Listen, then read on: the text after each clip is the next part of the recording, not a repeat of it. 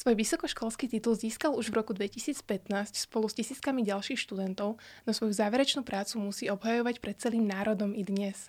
Inšpiráciou pre tému dnešného podcastu sa stal jeden z najvyšších ústavných činiteľov, predseda parlamentu Boris Kolár. Ten totiž s najväčšou pravdepodobnosťou získal svoj vysokoškolský titul za plagiát.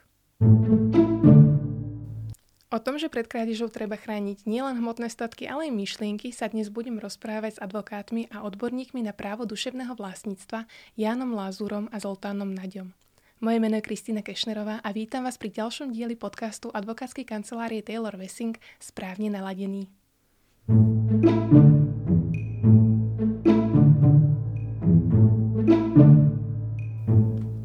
Janko, začneme tak zľahka. Čo ty a tvoja záverečná práca? Mohol by si ísť do politiky? Ja si myslím, že určite áno. Ne, do politiky neviem, či by som chcel ísť, ale čo sa týka mojich záverečných prác, to znamená diplomovej práce a rigoróznej práce, tak tam som presvedčený o tom, že sa nemám eh, prečo báť nejakého zverejňovania ani utajovania. Mm, tak skúsme si to teda zadefinovať. Uh, ja som použila v úvode slova plagiat, plagiátor, aj ty si spomínal uh, slovo plagiat pozná právo tento pojem, nejakým spôsobom ho definuje?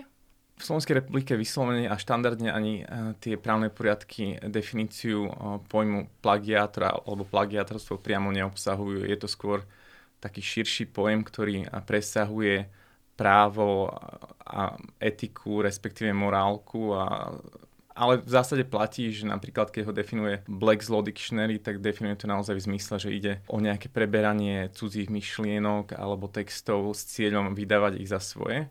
A môže naozaj ísť či už o preberanie ideí, ktoré napríklad nie sú chránené autorskoprávne, ale stále ich ten plagiátor chce prezentovať, že to sú jeho myšlienky, alebo môže ísť o preberanie celých textov, alebo môže ísť dokonca aj o krádeže nejakého priemyselného vlastníctva v tom zmysle, že ísť aj o nejaké patentové riešenia, ktoré by napríklad nejaká osoba chcela vydávať za svoje. Čiže ako vravím, že ten plagiátor ako pojem definovaný v slovenskom právnom poriadku nie je, ale nemyslím si, že je zásadná, zásadný rozpor, respektíve nejaké pochybnosti o tom, čo všetko ten pojem v sebe zahrňa. Zoli, skús uh, mi vysvetliť, čo je z hľadiska práva duševného vlastníctva záverečná práca školská, či už bakalárska alebo diplomová? Uh, tak uh, záverečná práca je uh, svojím spôsobom literárne dielo, a to z pohľadu autorského práva. Za v podstate to autorské dielo, to, čo je chránené autorským zákonom, tak sa považuje určitá jedinečná tvorivá, respektíve ten výsledok určitej jedinečnej tvorivej činnosti autora. Teraz pokiaľ by sme si tu chceli rozobrať jednotlivé prvky z tejto definície, tak možno ten naj, najzaujímavejší pojem alebo atribút z tejto definície tak je to, že tá práca musí byť skutočne originálna, ale v zmysle pôvodnosti, teda musí byť jedinečným výsledkom duševnej činnosti, činnosti toho študenta. V tom zmysle, že v podstate v tej práci ten študent necháva svoj otlačok. Hej? Ako keby, aké množstvo odbornej literatúry alebo citácií použije, to, to ako keby nemá, nie, nie, nie je dôležité z pohľadu autorského práva, ale z pohľadu autorského práva je dôležité to, aby, aby, tie, aby, tie, aby v tej práci bol viditeľný, ten, aby tá práca bola pôvodná. Teda. A v prípade, že jednoducho tá práca nesplňa túto požiadavku, že e, prebrala mhm. nejaké cudzie myšlienky a neuviedla e, autora, tak čoho sa vlastne ten, ten autor tejto práce dopúšťa z hľadiska práva? O, tak ono, pokiaľ sa bavíme o tom preberaní myšlienok a o poukazovaní na iné diela, ktoré boli vytvorené predtým, tak musíme rozlišovať v podstate medzi tým, že či ten študent preberá celé čas, presne tie isté časti, ktoré už boli použené, použité in, inde, v, v inej odbornej publikácii, alebo tieto časti len nejakými svojimi sp- slovami preformuluje a v podstate zachytí tam len tú myšlienku, ktorá tam bola vyjadrená. Pokiaľ ten študent via, m, preberá, preberá celé časti presne tak, ako to bolo e, použité inde a nie sú tie, tieto časti ocitované, teda nie je tam poukázané, poukázané na ten pôvodný zdroj, tak v podstate sa môže dopúšťať porušenie autorského práva, lebo autorské právo chráni to, ako je dielo vyjadrené, teda chráni tú formu toho. Ten obsah, tú myšlienku, tú ideu, už autorské právo nechráni. Čiže v tej chvíli, ak študent, študent je dostatočne kreatívny na to, aby nejaké dielo preformulo, preformuloval takým spôsobom, že už v podstate tá, tá veta alebo tá časť vyzerá ako jeho, ale zachytil tam tú myšlienku, ktorá bola povedaná inde alebo ktorá patrí niekomu inému, tak v tomto prípade um, už nemusíme, respektíve nemusí sa jednať uh, o porušenie autorského práva, ale z pohľadu nejakej akademickej etiky alebo pohľadu toho akademického sveta, uh, tak stále ide alebo teda stále pôjde o určité, určitý plagiat, o, o plagiovanie iných myšlienok, ktoré nepatria tomuto študentovi, ale študent ich vydáva za svoje. Takže môžeme povedať, že tá hranica je vlastne pomerne tenká, nie medzi tým, kedy... Určite, určite. To je, to je, to je v podstate absolútny ten základný znak toho plagiatorstva, že určite sa nebavíme o čierno-bielej téme, tá, tie hranice medzi tým, že čo je považované za použitie iného diela, uh, alebo, alebo uh, kedy už ide o plagiat a kedy ide v podstate len o nejaké tvorivé spracovanie iných prác do, do vlastnej práce, tak ako to je v podstate bežne, ako sa to bežne vyskytuje v akademických prácach, tak, tam, tak tá, tá hranica je mimoriadne tenká a nielen na, na, na Slovensku, ale v podstate aj v iných okolitých krajinách, tak my tu ne, nemáme kodifikované nejaké základné štandardy, ako keby, alebo uh, základné nejaké guideliny, ktoré by nám hovorili, že ktoré by nám pomohli de- definovať, že kedy sa bavíme o plagiate a kedy nie. A keď si to tak mám predstaviť, rozumiem tomu, že keď e, píšem nejakú knihu a preberiem myšlienky alebo priamo okopírujem niečo z cudzej publikácie, tak, takže tam je to asi pomerne závažné, pretože predajom tej svojej publikácie aj získavam nejaký ekonomický prospech, ale keď si to potom porovnám uh, s týmito záverečnými prácami, tak vidím, že že ten prvý prípad je o niečo závažnejší. Že vieme to nejak eh, porovnať? V podstate ten prospekt, ktorý plagiátor získa, ako keby s tým, o, tým použitím iného diela, bez toho, aby na ňo odkázal, tak nemusí byť majetkový. Hej. Tam kľudne mm-hmm. tým, že študent vydáva určitú myšlienku za svoju, alebo m, používa iné dielo bez toho, aby ho, aby ho citoval, teda toto to dielo sa tvári ako jeho o, du, duševný výtvor, tak týmto si študent v podstate tú situáciu uľahčí. Čiže získa niečo, čo by inak nezískal, alebo čo by získal, ale s vynaložením oveľa väčšej snahy, oveľa väčšej, väčšej investície, či už časovej, alebo teda v prípade študenta, tak hlavne časovej. Čiže ono, ja, ja si nemyslím, že z právneho hľadiska ide o, o menej závažné konanie, ak si študent tak ako keby uľahčí situáciu, Oproti tomu, ak si nejaký autor teda beletrie uľahčí situáciu tým, že teda opíše knihu alebo teda pl- plagiuje uh, s, cie- uh, s určitým ekonomickým cieľom, hej, teda predať viac vytlačkov.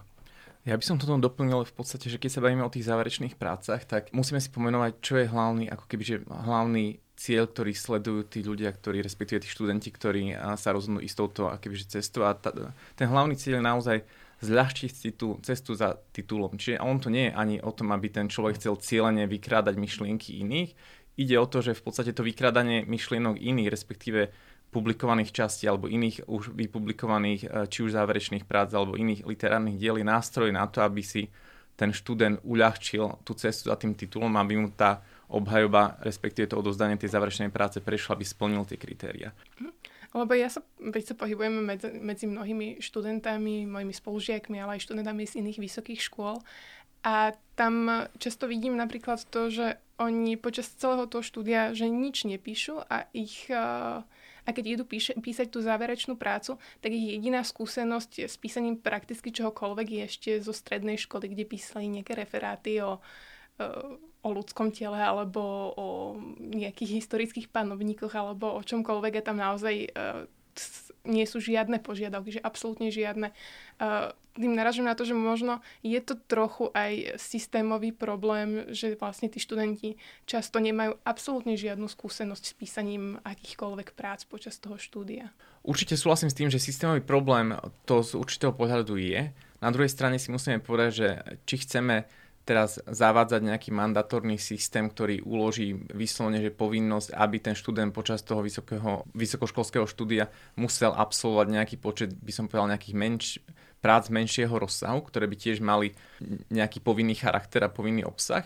Alebo na druhej strane budem podporovať možno skôr uh, voliteľné možnosti tých študentov, ako sa zapojiť do písania rôznych článkov alebo odborných prác. Ja zase ja musím povedať, že už počas môjho vysokého, vysokoškolského štúdia bolo aj na Slovensku relatívne veľa možností, kde sa dalo zapojiť či už do rôznych esejových súťaží alebo do rôznych súťaží, kde sa súťažilo s nejakým písomným výstupom, nejakým príspevkom, čiže tá možnosť tam bola.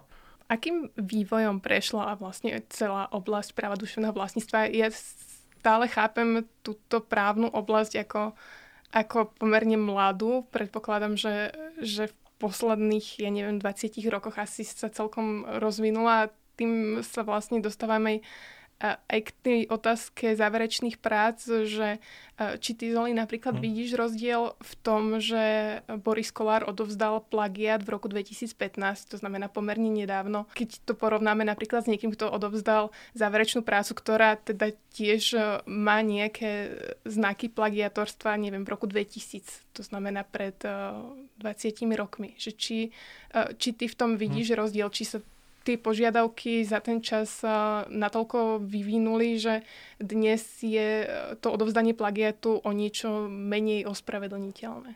Tak ja nadviažem na ten úvod hneď tej otázky, že keď si sa pýtala, že, či, že aký je ten vývoj toho práva duševného vlastníctva. Tu konkrétne, keď sa rozpráva, rozprávame o plagiatoch, tak ono ten samotný pojem plagia, pl, plagiatorstva, tak tu existuje ešte od rímskych čias, keď niekedy ten pôvodný význam toho síce bol, že Eh, bol eh, v tom význame, že išlo o nejaký únos otrokov, alebo teda únos živých, živých ľudí, ale už v neskôršej dobe um, ten pojem v podstate nadobudol eh, ten význam, aký má aj dnes a to, vtedy to bolo v podstate nejaké uzurpovanie iných básnických diel a vydávanie ich za svoje. Čiže my sa bavíme, bavíme o pojme, ktorý tu je, neviem, viac ako možno 2000 rokov a, a vždycky počas celej histórie aj toho práva duševného vlastníctva, ktoré tu tiež existuje, neviem, možno od 16. storočia, kedy sa z- z- začalo postupne vyvíjať, tak uh, vždy bolo uh, kopírovanie a vydávanie iných myšlienok za svoje uh,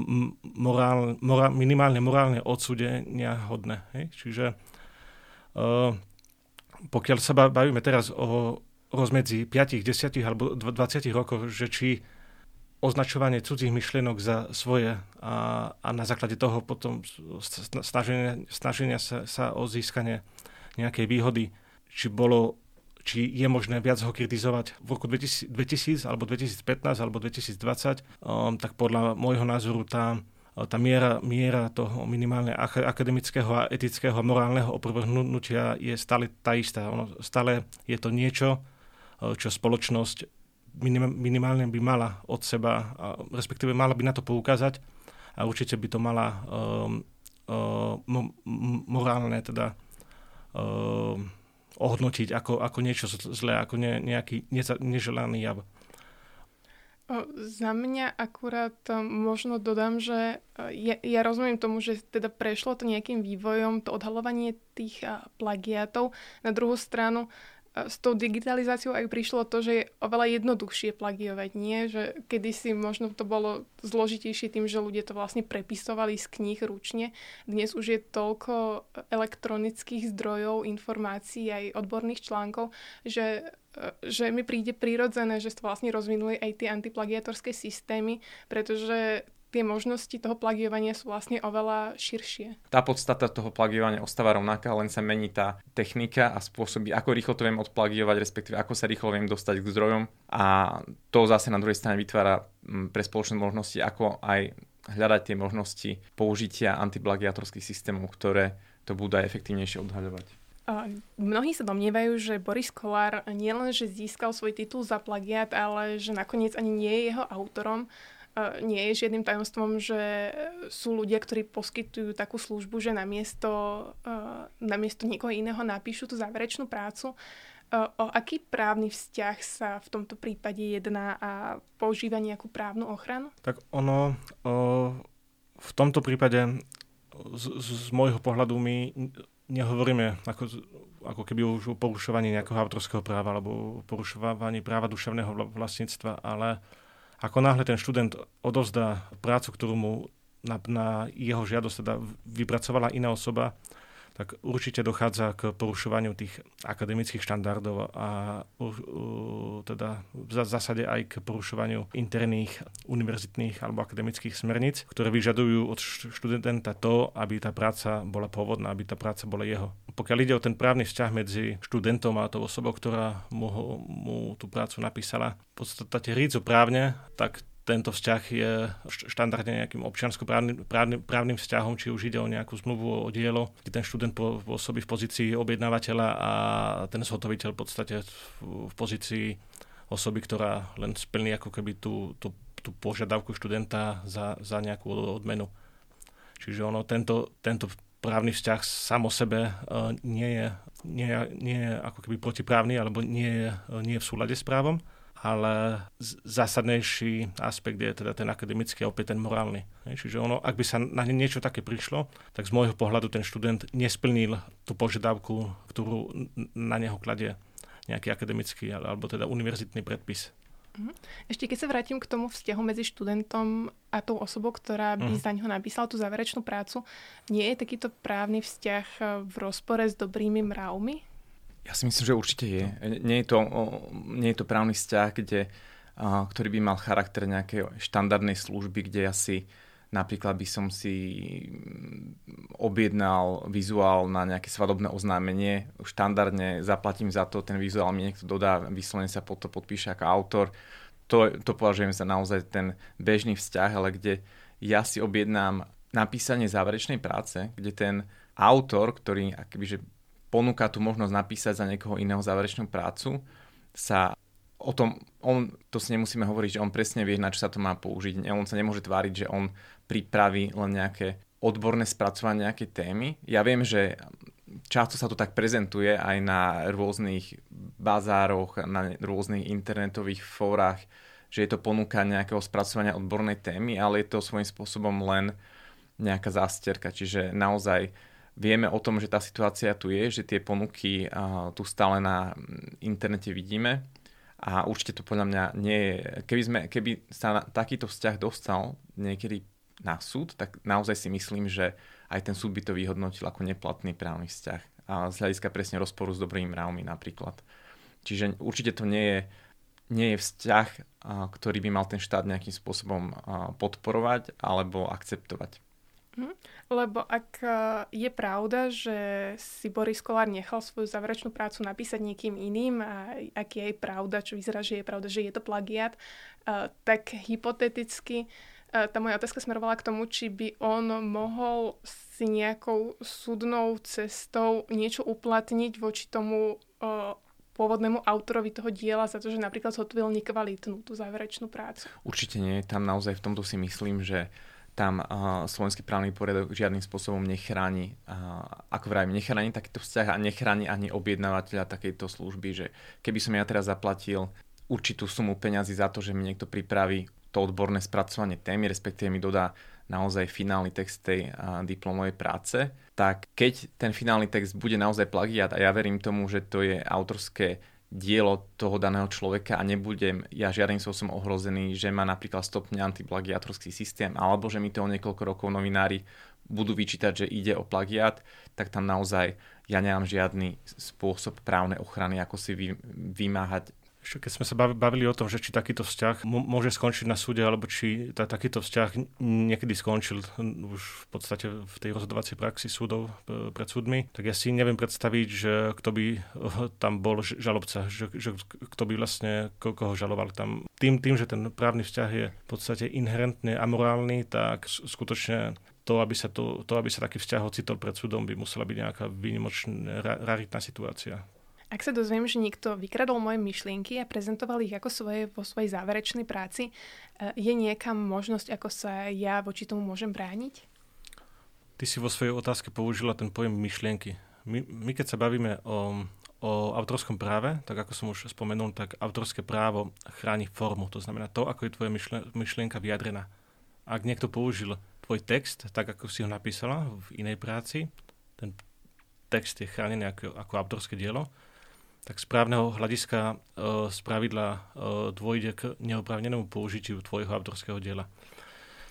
Tam autorský zákon dáva autorovi niekoľko možností, respektíve niekoľko nárokov, ktoré si môže následne autor uplatňovať oproti takémuto porušovateľovi, to spravidla súdnou cestou. Tak v prvom rade tam autor má vždy právo sa domáhať, to, domáhať toho určenia autorstva. Hej, že ty, ty by si žiadala od súdu, aby on povedal, že kto je autor. A to je práve v tých sporoch, keď druhá strana hovorí, že to nie ty si autor, ale ona je autor a ty si len vymáhaš nejaký domnelý tvoj nárok. Tým súvisia potom ďalšie, ako keby tie zdržovacia, zdržovacie a odstraňovacie nároky. To znamená, že ty, pokiaľ je tvoj, tvoja práca publikovaná na, nejak, na nejakom blogu inej osoby a sa tvári, že to je teda práca toho blogera, tak ty môžeš žiadať súd o to, aby buď celý ten blog stiahol, aby teda prikázal porušovateľovi, aby ten blog stiahol, alebo aby stiahol tú časť, ktorá porušuje tvoje práva. A v podstate taká tá posledná skupina tých, tých nárokov samozrejme súvisí s určitou kompenzáciou, ktorá mm, nejaký újmy, ktorá tebe vznikla. Či sa už bavíme o náhrade škody, teda vo, sfére, vo sfére majetku, alebo, alebo sa bavíme o náhrade nejakej nemajetkovej, tej imateriálnej újmy. To je mm, príklad tej nemajetkovej újmy, môže byť typický, ak ten bloger patrí k nejakým ultrapravicovým podporovateľom a tvoje myšlienky používa na, na, na podporu tých svojich ako keby extremistických myšlienok, tak teba sa to samozrejme ako autora e, môže dotknúť a môžeš ty cítiť tú, tú vnútornú no, újmu, že tvoje dobre mienené myšlienky alebo dobre mienené dielo e, pomáha ako keby nejakému rozvoju extrémizmu. Čiže tam, e, tam ja si viem predstaviť, že by si si vyčíslovala určitú nemajetkovú újmu a tu by, tu by si žiadala ako keby v, v peniazoch uhradiť a zároveň by si mohla žiadať aj e, zverejnenie napríklad nejakého ospravedlnenia od toho porušovateľa. To sme sa bavili v podstate o tom, o tej, o tej forme, o to, teda o ochrane toho autorského diela. Na druhej strane, ak niekto použije tvoje tvoje myšlienky, ktoré ty si vyjadrila v, v, v diele, v nejakom literárnom texte, tak tieto myšlienky už nie sú chránené autorským právom. Tieto myšlienky môžu byť chránené napríklad niektorým z priemyselných práv a to typicky môžu byť, môžu byť teoreticky patentovateľné a to, to, to sa zase potom dostávame do, do iných sfér toho práva duševného vlastníctva. Tiež treba povedať, že keby sme to napríklad úplne na praktickom prípade popísali, tak ak by som sa napríklad ja dozvedel, že nejaký študent právnickej fakulty tu v Bratislave v Košiciach použil napríklad naše nejaké odborné články alebo naše autorské diela alebo svojej práci a záverečné a vyslovene ich okopíroval. Naozaj, že nájdem, našiel by som si svoj plagiat niekde v rámci diplomovej alebo rigoróznej práce. Zase ja musím povedať, že pravdepodobne by som neuplatňoval žiadne nároky, lebo keď si predstavím to, cez čo by som musel prísť teraz naozaj žalovať na súde, ak chápem, že to preukázanie toho porušenia právy bolo v podstate jednoduché v tom prípade, ak by ja už som mal svoj článok alebo svoju prácu vypublikovanú, kde je potom veľmi ľahké nájsť, že áno, je to od slova do slova ten istý text. Takže to porušenie by tam bolo dané, ale stále by som musel ísť cez ten súdny proces a uplatňovať si tie nároky, či už naozaj, že či už by to bolo to ospravedlnenie, ako spomínal Zoli, alebo už by som si chcel uplatňovať potenciálne nejakú náhradu nemajetkovej újmy v peniazoch, určite by som toho nešiel, lebo naozaj tá vízia toho, aby som teraz musel žalovať nejakého študenta na slovenskom súde mi nestojí za to, aby som sa na konci ako keby cítil, že ja som v tomto autorskom právnom spore víťaz. V tomto prípade si myslím, že takto by postupovala asi aj väčšina autorov a v médiách som zachytil rozhovor s, s autorom, ktorého mal opäť jeden politik takto vykradnúť a ten tiež prezentoval svoj názor, že nechce si uplatňovať žiadne autorsko-právne nároky voči danej osobe. Ale keby sme zobrali inú situáciu, napríklad, že v našej advokátskej profesii by sme zistili, že nejaký iný advokát alebo vypublikoval článok, napríklad odborný, kde vyslovene použil naše texty a prezentoval ich za svoje, tak to musím povedať, že tam tá, tá naša motivácia alebo aj tá moja motivácia uplatňovať si tie autorskoprávne nároky súdnou cestou bola podstatne iná, lebo naozaj tu už sa bavíme, že tá, tá kvalita toho výstupu, respektíve tá miera a tej škody, ktorá mne môže vzniknúť, keď niekto použije moje autorské diela, je podstatne na inej úrovni. Keď sa vrátime v čase trochu späť k veľkej plagiatorskej kauze bývalého predsedu parlamentu Andreja Danka, vtedy sme si asi viacerí mysleli, že sa jedná o akýsi ojedinelý úkaz. Dnes už to však vyzerá, že postupom času bude už jednoduchšie spočítať tých politikov, ktorých záverečná práca nebola plagiatom. O tomto zvláštnom negatívnom trende som sa rozprávala dnes s odborníkmi na právo duševného vlastníctva Jánom Lazurom a Zoltánom Naďom. No a pre vás pripravujeme teraz už ďalšie diely nášho podcastu, ktoré sa opäť budú venovať zaujímavým a aktuálnym témam, tak sa nezabudnite správne naladiť opäť o dva týždne. Dovtedy vám budeme vďační za akúkoľvek spätnú väzbu na našich sociálnych sieťach.